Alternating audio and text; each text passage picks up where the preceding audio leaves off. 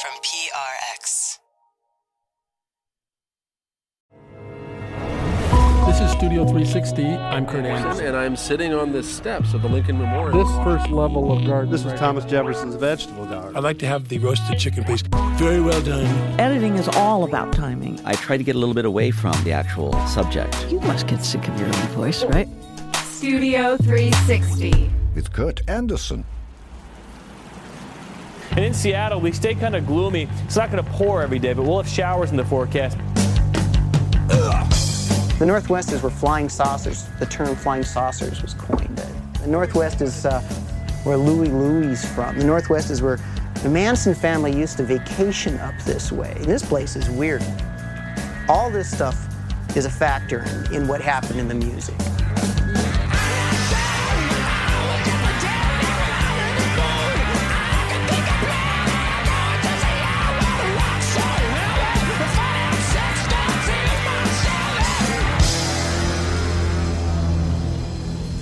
Today on the show, grab your tattiest flannel shirt and strongest cup of espresso because we are heading to the Pacific Northwest, back before everybody thought of it as cool. Gen Xers and boomers want to feel even older? Sub Pop Records is currently celebrating its 30th anniversary. They're the quintessentially indie label in Seattle that launched bands like Mudhoney, Soundgarden, and, of course, one baby to another says I'm lucky to meet you. I don't care what you think, this is about me. So, if you were a rock musician back then trying to get a label deal, you might have gotten this actual form letter in the mail. Dear Loser. That's Megan Jasper. She used to be an intern and receptionist at Sub Pop. Dear Loser. Thank you for sending your demo materials to Sub Pop for consideration. Presently, your demo package is one of a massive quantity of commendable material we receive every day at Sub Pop World headquarters and is, due to time and volume restrictions, on its way through the great lower intestine that is the talent acquisition process. Kind regards. Jasper was laid off during one of the company's many downturns, but then came back years later during an upturn, got promoted to general manager, then executive vice president, and now she is the CEO of Sub Pop. Yeah, it's crazy. Starting as an intern. 30 years later, she finds the arch tone of that rejection letter less cute. I, you know, I love that we have attitude and that we weren't afraid to use it. But there's something about this rejection letter that it has never sat well with me. And it makes me feel bad for anyone who ever got it. I mean, I just, I think of those folks getting this and just being heartbroken. And it, it kind of kills me when you're a small label and you're scrappy, you can get away with attitude. It's like being a chihuahua, you know, it's expected. But if you are a 30 year old company and in your world, you have been able to succeed in some way and you're kind of a bigger kid, you don't get to pick on someone who's smaller than you. And that actually, I think, is indicative of what 30 years will mean. But back in the 90s, Jasper had more of a stomach for nonstop irony and mischief. Didn't we all?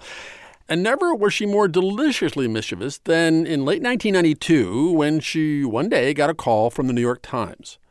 1992 was peak grunge. It was the year that Nirvana reached number one on the Billboard chart with Nevermind. And a freelance reporter for the Times, Rick Marin, was working on a big article all about grunge music and the associated, pardon the expression, lifestyle.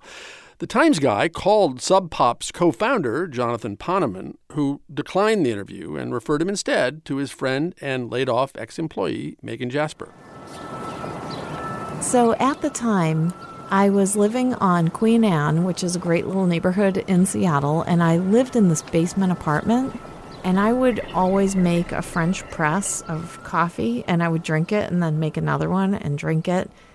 And that morning I was pretty wired and I got a phone call from a journalist who said that they were doing a huge feature on grunge and Seattle.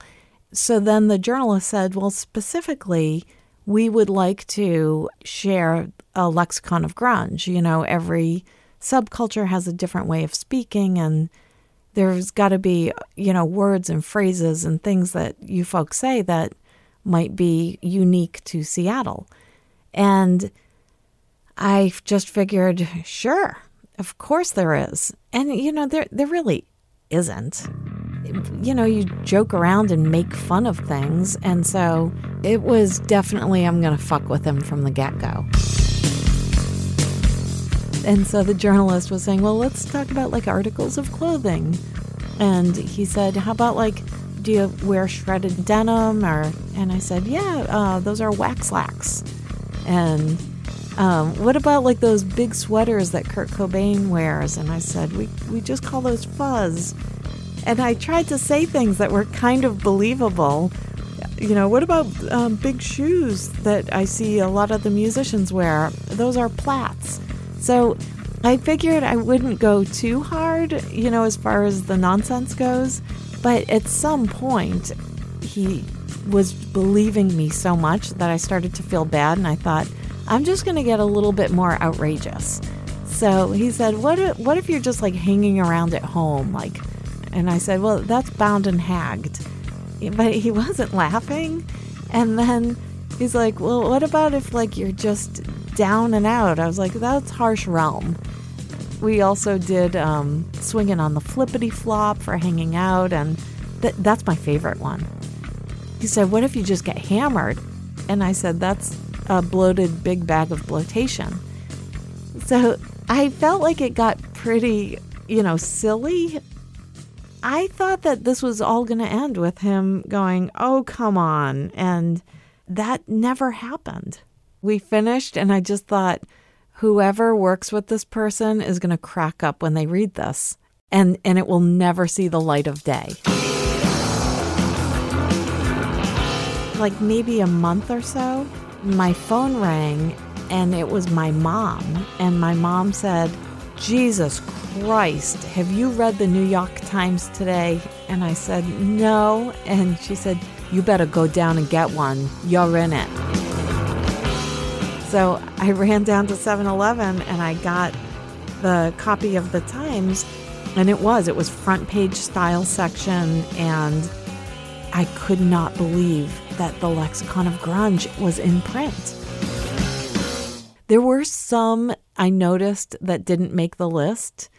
There was one called a tuna platter, which was a hot date. Um, and that one never made it. So someone maybe pulled that one, but then thought the other ones were appropriate. I thought maybe I would hear from a few people about it and we would laugh. All of that happened, plus a ton of other things. There was a music magazine called The Rocket they printed it, and then one of the local labels, CZ, made t shirts with the lexicon, and Mudhoney were doing interviews when they were overseas, and they were answering all of the questions using these words.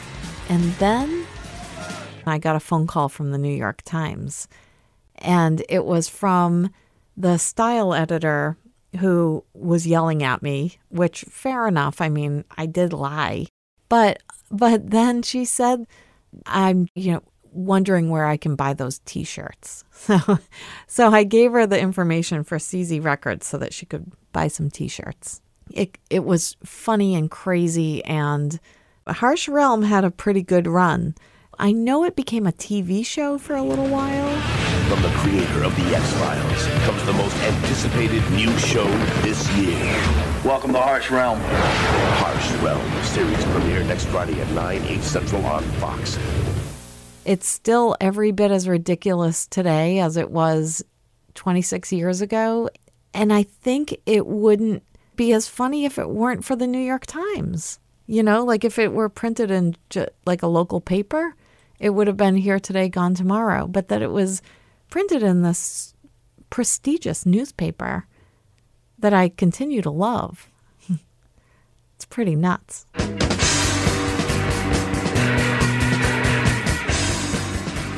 Megan Jasper is CEO of Sub Pop Records, and you can see that infamous hoaxy New York Times sidebar, her lexicon of grunge, at studio360.org. Our story was produced by Studio 360's Sam Kim, with special thanks to KUOW in Seattle. Sub Pop later signed acts like Fleet Foxes and this trio from Olympia, Washington, Sleater-Kinney. The band was great and incredibly influential. Esquire magazine called them the best band ever. I talked to Carrie Brownstein, Sleater-Kinney's best known founding member, a couple of years ago. She had just published a memoir about the band's rise and fall and resurrection called Hunger Makes Me a Modern Girl. Um, you you seem this very low key person. Seeing you on stage, you, you rock and you jump and you throw yourself around. Is, is uh, do you feel like a different person when you're when you're behaving in this wild rock and roll star way on stage? Yeah, I do, and and I like the transformative quality and what a stage allows you to do. Which one is believing yourself, uh, especially uh, with music that has volume and loudness, as uh, Sleater-Kinney does.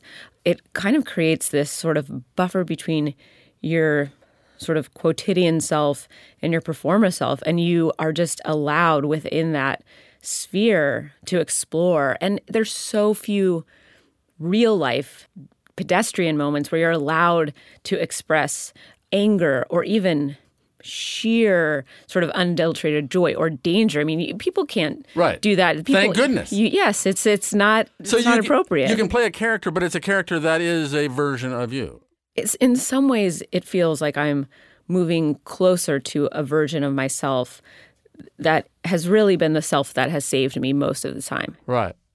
I want to play a Sleater-Kinney song from your seventh album from a decade ago, The Woods. It's called Jumpers. I spend the afternoon in cars. I sit in traffic jams for hours. Don't push me. I am not okay.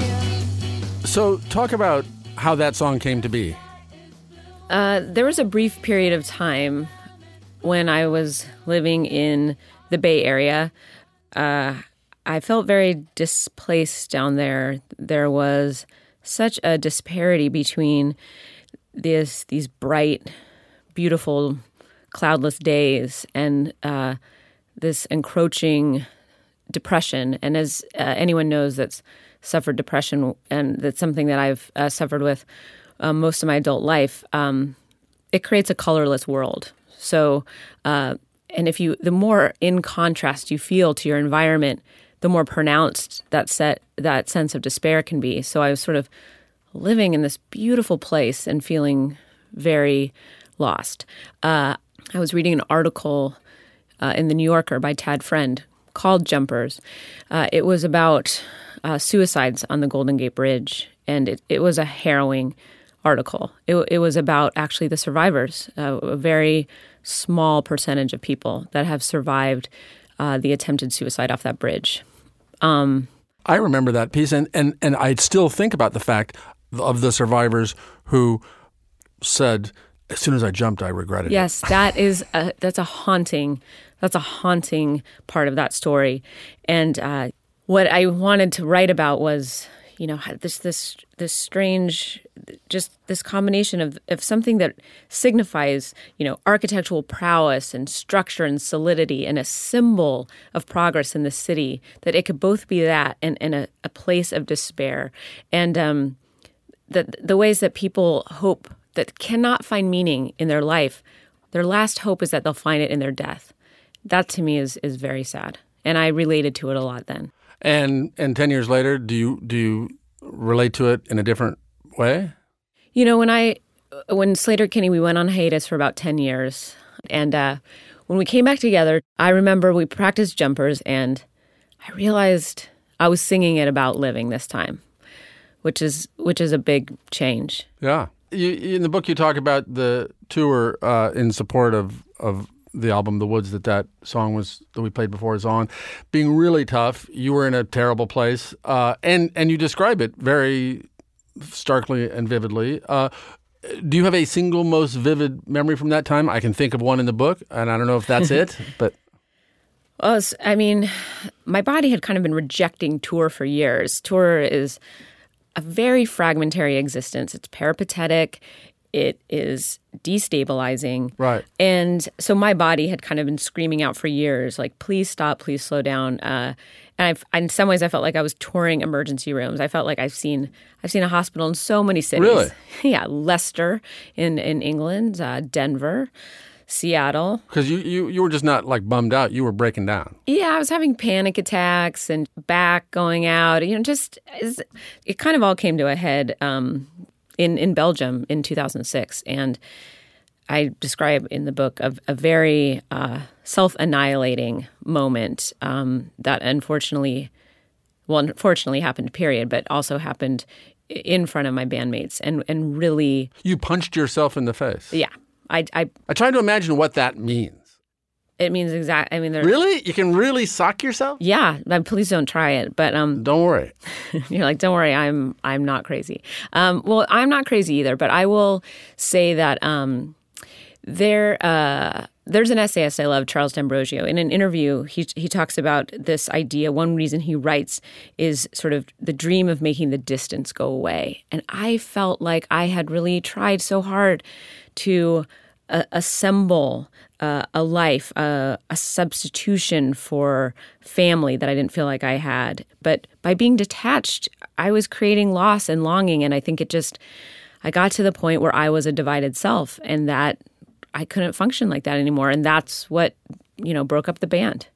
In retrospect, it was actually a good time to go out. Um, it wasn't a good way to go out, but it was not a bad time. And then you didn't pick up a guitar or sing, or you just like went cold turkey for a few years. A few years, I uh, wrote for NPR Music. I did a blog, uh, volunteered at a humane society, worked at an ad agency. I threw myself into a lot of different jobs. Uh, then Janet Weiss, the drummer of Sleater-Kinney, and I um, were in a band called Wild Flag. And then I started Portlandia with Fred Armisen. Um, how does TV fandom feel compared to rock star fandom? Yeah, that's that's a good question. I one time I was at an airport in San Francisco and season 5 of Portlandia premiered within a week of Sleater-Kinney's new album No Cities to Love com- coming out and uh, I was having uh you know sitting down having a drink before my flight. A couple to the right of me said, "Hey, we love Portlandia. Can we get your picture?" And I said, "Sure, no problem." And then another couple came up to me on my left and they glared at the other couple and they said, We don't know your show, but we have been fans of your band for a very long time and we don't need your picture. That- this- that- that's like we should have that on tape. it was beautiful and I loved both couples. Yeah. Carrie Brownstein, thank you very much. Thanks for having me on. I talked with Carrie Brownstein in 2015.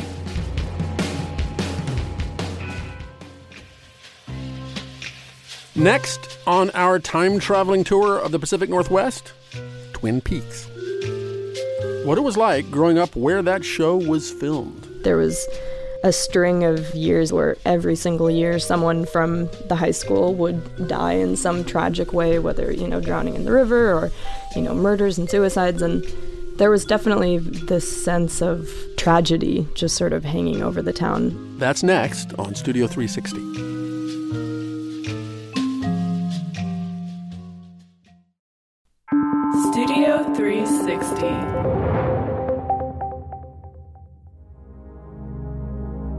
This hour of Studio 360 is all about the Pacific Northwest.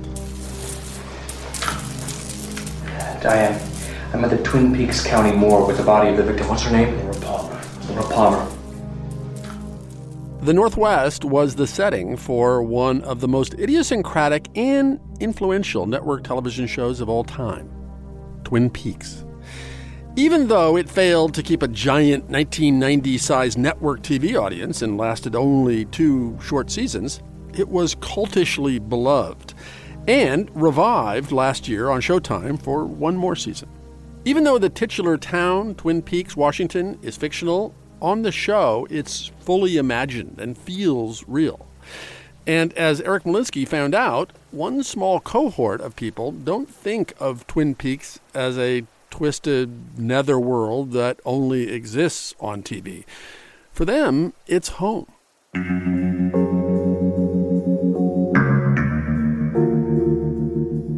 There are over 100 towns in America called Twin Peaks. And I wouldn't be surprised if there's someone in every one of those towns who watched the show in 1990 and thought, hey, that's my Twin Peaks. Now, none of the towns in the state of Washington where the show was filmed are actually called Twin Peaks. But the show sparked a different kind of identity crisis for them. Until Twin Peaks went on the air, North Bend and Snoqualmie were known as sleepy logging towns with great fishing, hiking, and skiing. And suddenly they had this new identity imposed on them by a filmmaker with a very strange sensibility. Kyle Twede grew up in North Bend, and he remembers the moment when everything changed.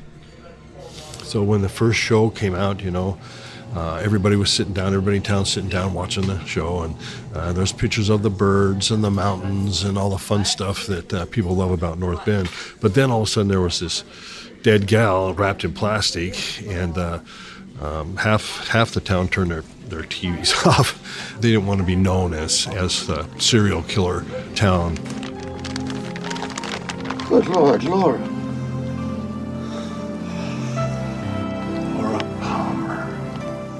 Now, Kyle is the owner of Twede's Cafe, which is the same location as the Double R Diner on the show. That's where all the characters plotted their evil schemes or gossiped about who killed Laura Palmer. And Kyle says it's hard to walk the line between being a real place and a destination for tourists who come there with big expectations. Like on the show, another guy named Kyle, actor Kyle MacLachlan, is always going on about how this diner has the best damn coffee in the world. And the cherry pie? This must be where pies go when they die. That's hard to live up to. Let me tell you, uh, cherry pie is expensive to make, expensive to uh, buy the ingredients for, and a pain in the butt to make by hand, uh, which we do. But it's not all cherry pie in Twin Peaks. Dana Hughbanks is a musician, and she works at the Black Dog Arts Cafe in Snoqualmie.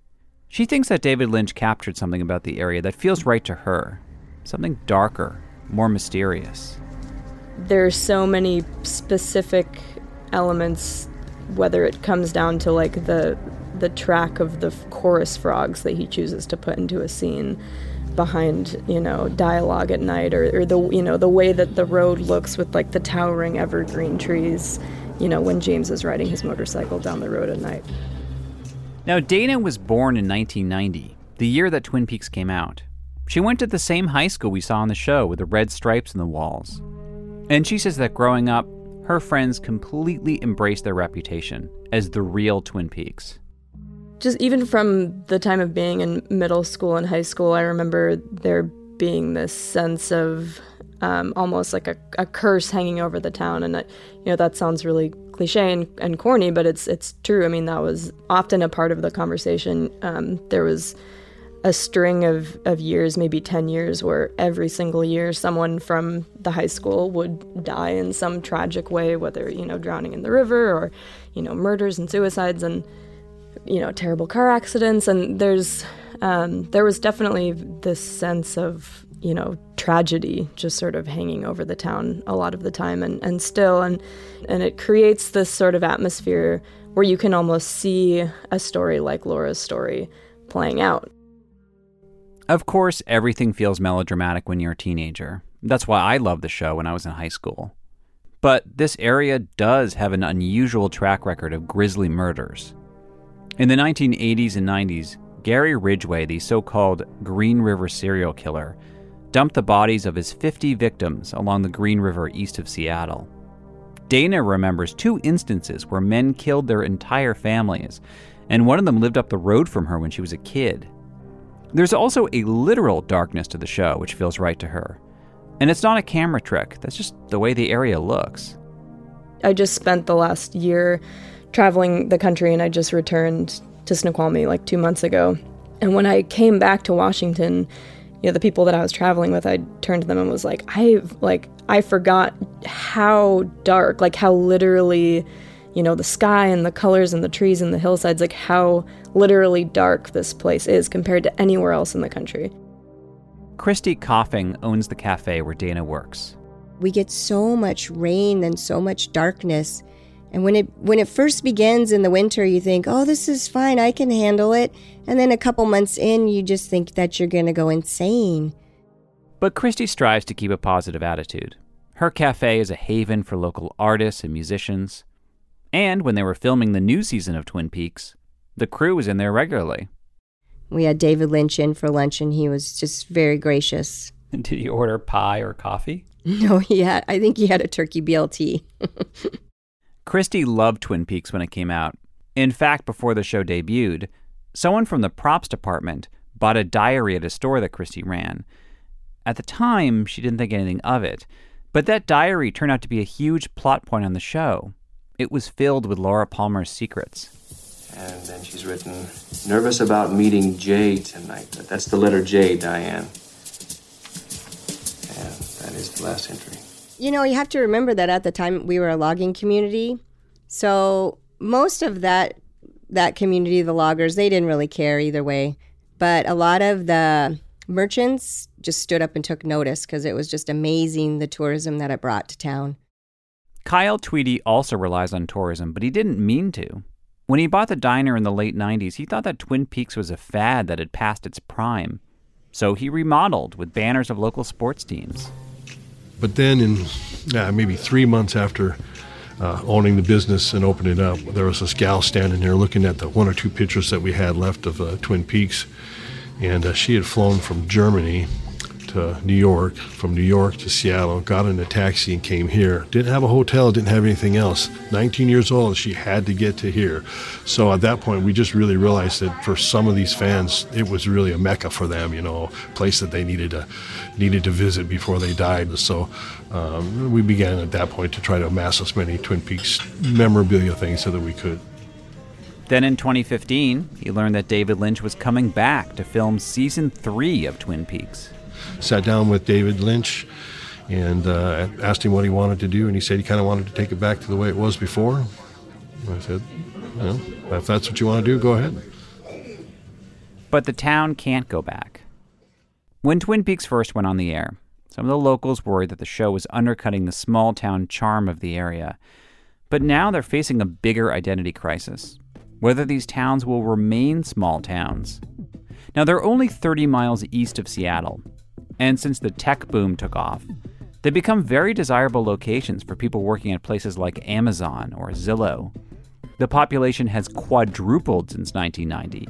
Housing prices have soared beyond what a lot of locals can afford. They're even tearing down the old high school to make way for all the new families. And that bums out Dana Hubanks. We we want it to stay the the strange, weird place that it's always been. And again, going back to the you know the relatability with the series, it's like coming here. You could go into you know any bar in North Bend and, and meet someone just as, as weird and strange and, you know, whatever you want as a character on Twin Peaks. But the more that that, you know, development happens and the more that that gentrification happens, you know, the less and less of that you see and the, you know, more and more of, you know, suburban families and parts of the community that, that don't bring the character that has always been associated with this place. So when Dana watches Twin Peaks, she sees a time capsule I mean, yeah, everybody in the show is up in each other's business and trying to screw each other over, but at least they know their neighbors. I feel uh, nostalgic for that time, even though I was only, you know, I was an infant in that time. But, but just to know that there was a, a time when this place was was a little bit more protected from all of that craziness, and yeah, I wish we could return to it. That's right. To her, craziness is not a supernatural serial killer named Bob. It's seeing a Banana Republic where there used to be a mom and pop store, or seeing BMWs where there used to be pickup trucks. Every week, basically, you see a new like notice of public land use go up, and you're like, all right, you know, another shopping center, another housing development, you know, what's next? And I think a lot of people in this area feel like, you know, we're destined to become another Anytown USA, basically.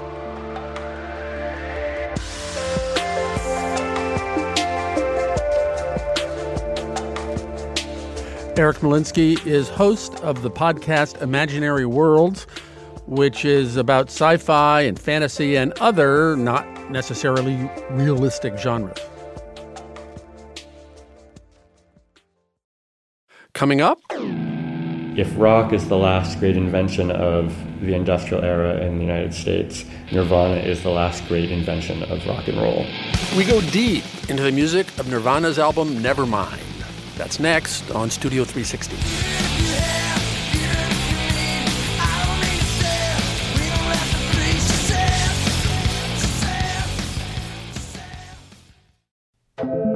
Studio 360.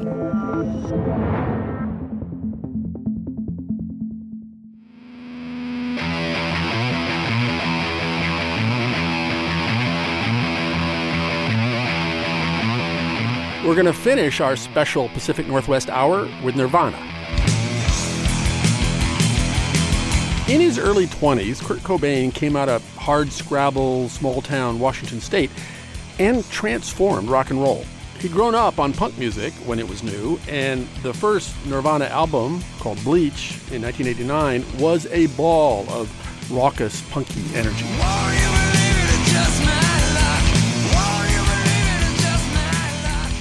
But it was their second album in 1991 that brought Nirvana to my attention. They were the last new rock band I really loved and made Cobain and Nirvana famous. Even that cover was bracing a little baby swimming toward a dollar bill dangling on a fishhook. The album was called Nevermind. It pushed Michael Jackson off the top of the charts and became a defining cultural artifact for a generation. As part of our series on American icons, we asked Trey Kay to figure out whether Nirvana's Nevermind saved rock and roll or killed it off. In 1991, I was watching MTV at my friend Hank's apartment. I couldn't afford cable at the time. We were having a beer and chatting through videos of hair metal bands. Something new came on that I hadn't heard before. And Hank said, This is the biggest band in the country. I said, You mean on college radio charts? No, man, I mean, this little band has knocked Michael Jackson off the top of the charts. In the fall of 1991, Smells Like Teen Spirit was everywhere on MTV, on the radio, and on the sound system at a roller rink in Greenwood, Texas, where a 10 year old kid named Ben Kweller got his socks knocked off. I'll never forget. I was going around this corner, and dan and chicka dan and it came on.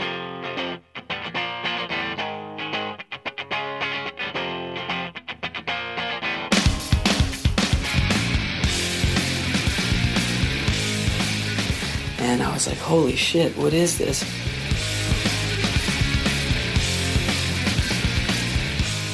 I literally had to pull over to the side and just hold on to the side wall. And, and I listened to the whole song. And it just blew me away. And I immediately went back to the DJ and asked him what it was. And he was like, oh, it's this new band, Nirvana. And I went to Hastings the next day, the local record shop, and bought the record.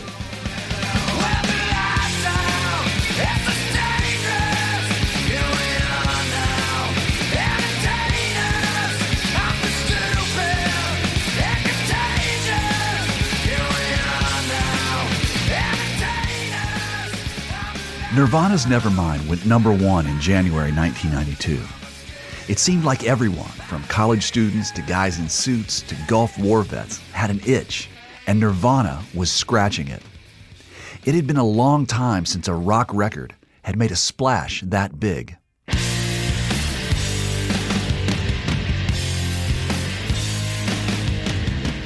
When Nevermind came out, rock and roll was certainly not at its peak. That's Danny Goldberg, a music executive who managed Nirvana.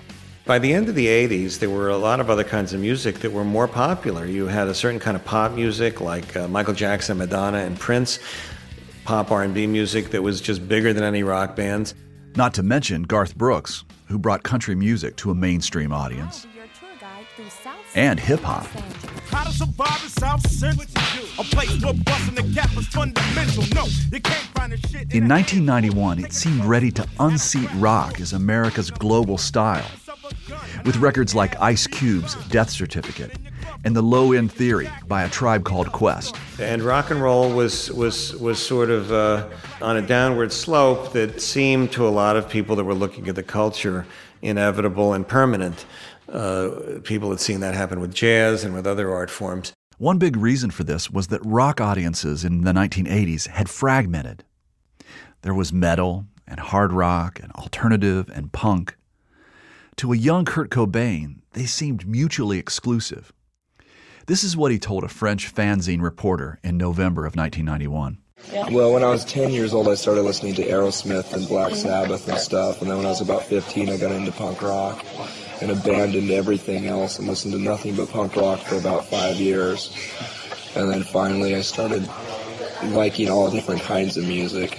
What Nirvana did, what nobody else was doing, was put all the different strands of rock back together. Gillian Gaar is a Seattle writer who has covered the city's incredible music scene in the early 1990s. The, the influences that you can clearly hear because they draw on, on pop music from the 60s. The Beatles, Stones, The Who. Uh, hard rock metal of the 70s. Zeppelin, Black Sabbath, Aerosmith. and the punk and alternative from the late 70s, early 80s. The Clash, Husker Du, the Meat Puppets, and the Pixies. Put it all together and that's that's the style we call grunge now. It is a melding of all those other types of styles.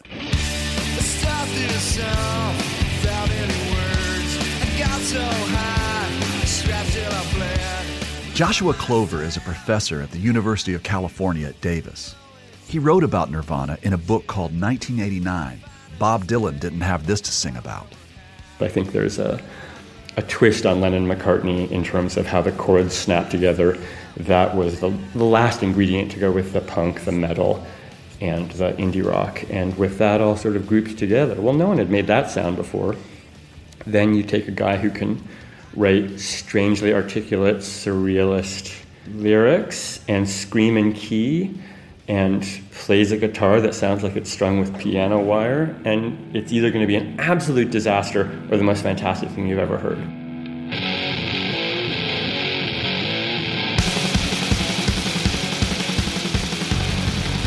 Danny Goldberg thought it was fantastic, but still, he expected Nevermind to appeal mostly to alternative rock fans.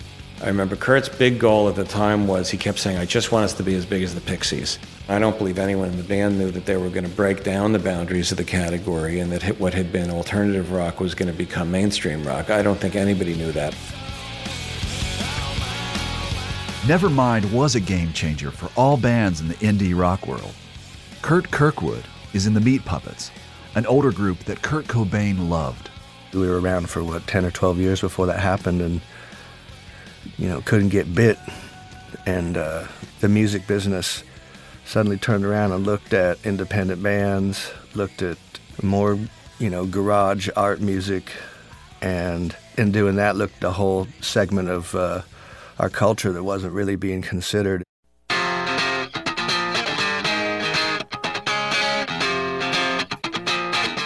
And then, the true mark of success a cover by Weird Al Yankovic.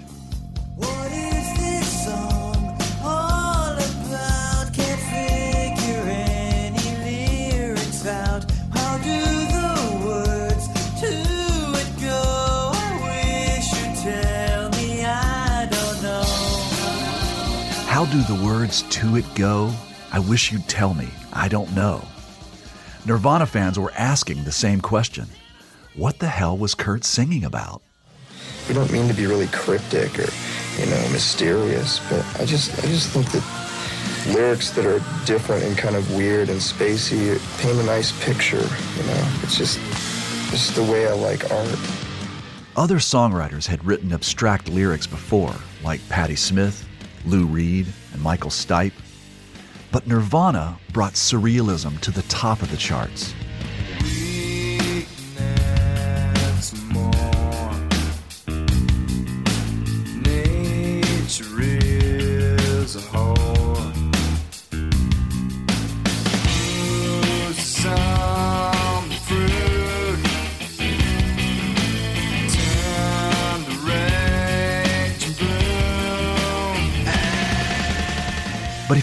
Read the lyrics too literally, the emotions were still pretty clear.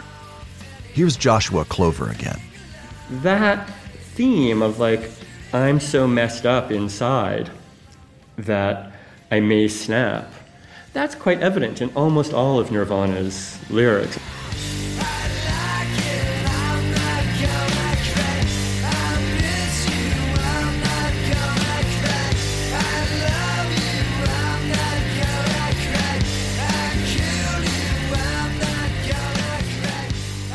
Clover thinks that with Nirvana, the anger at society that fueled punk took a very 90s turn.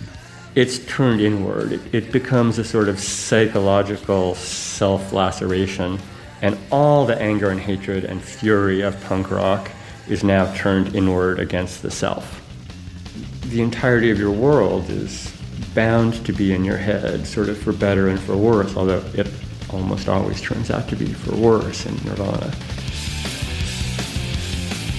Nirvana's Chris Novoselic related that fury to growing up in working class America in Aberdeen, Washington. There's a lot of logs and a lot of trees getting cut down, and there's a lot of people whose lives revolved around trees getting cut down. And then now the trees are all gone, and they want to go after the last trees, and so there's some angry people there.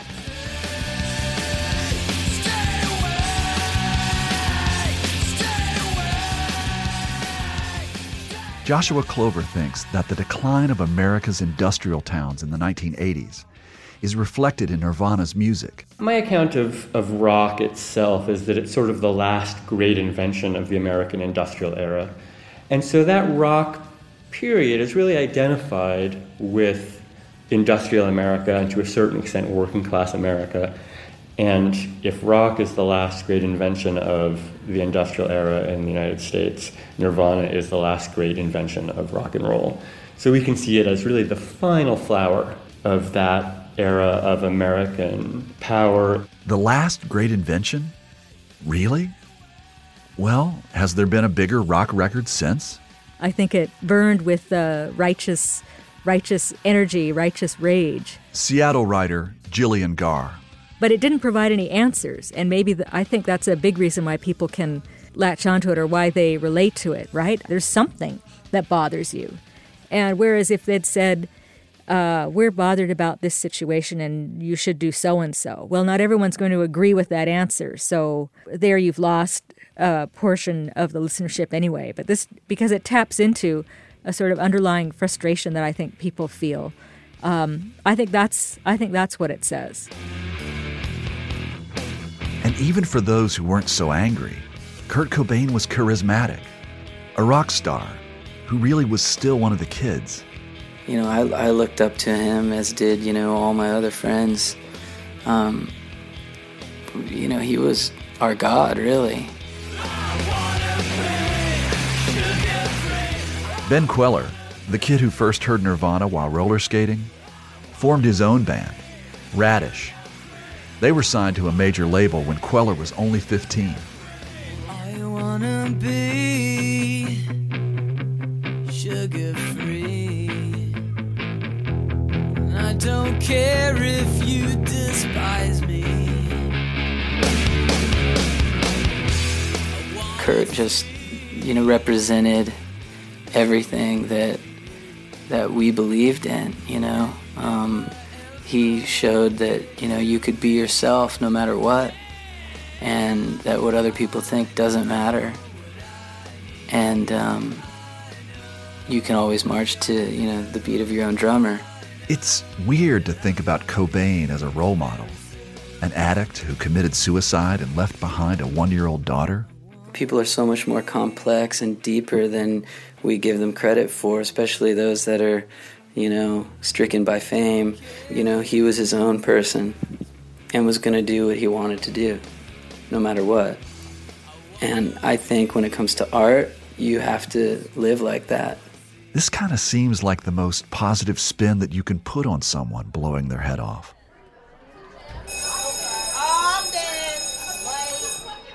I try not to think about the fact that he committed suicide because it would have been my dream to meet him. I'm Cadence Young. I go to George Washington High School in Charleston, West Virginia. George Washington High is my alma mater. I graduated uh, a few years ago. But the dark things that he teaches us kind of makes you appreciate what you have now more. And even the darkest thing can be seen in a better light. I listen to their music more than any other music. This is Daniel Clay, a freshman. I feel like nothing can touch me whenever I'm listening to it, you know? Just talking about it right now, I'm feeling chills and I like I feel I feel good. Like I like I'm I'm I'm, happy about talking about it.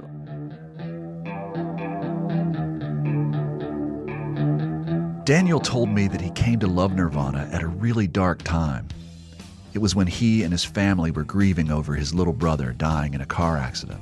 And I didn't really know exactly how to deal with that.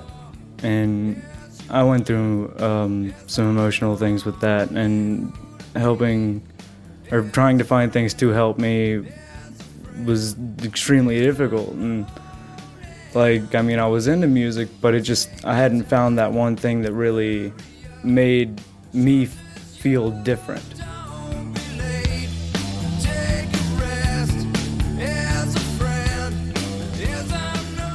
I was actually hearing it and feeling it.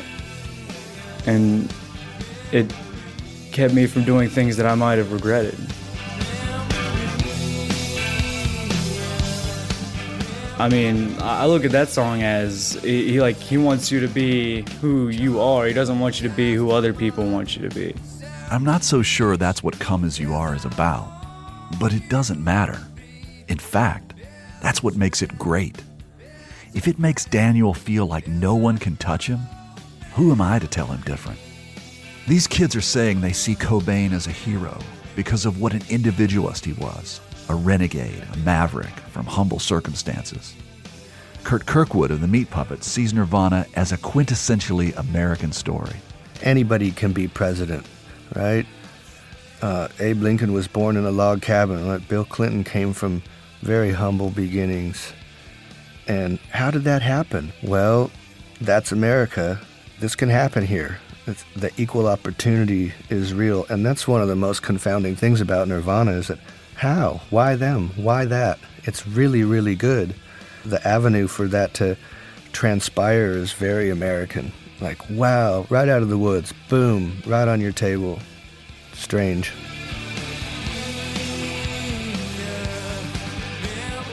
Will kids keep listening to and singing Nirvana songs like they do the Beatles and Bob Dylan? While I was at the high school interviewing students, my own son, Templeton, had gotten interested, and he found some chords on the internet. Come as you are, as you were, as I want you to be, When I got home, he was singing it for his grandmother. as a friend, as an old enemy. Our story was produced by Trey Kay. Hurry up, choice is yours, don't be late. Take a rest, as a friend, as an old memory.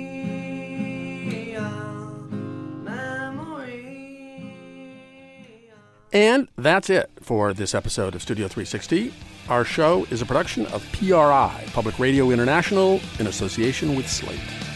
Our executive producer is Jocelyn Gonzalez. Our senior editor is Andrew Adam Newman. Our sound engineer is Sandra Lopez Monsalve. Our producers are Evan Chung. Lauren Hanson. Sam Kim. Zoe Saunders. Tommy Bazarian. Our production assistant is Morgan Flannery. and I am Kurt Andersen. That's a bloated big bag of bloatation.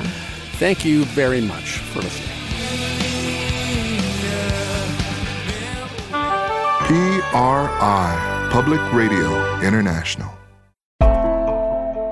My first movie, I was 13 years old, building my own spaceship, and now I've played a grandfather. How the pretty poster boy for Gen X angst planned for a vibrant middle age. I like being ahead of that instead of I'm not sitting here resisting it. Ethan Hawke, next time on Studio 360.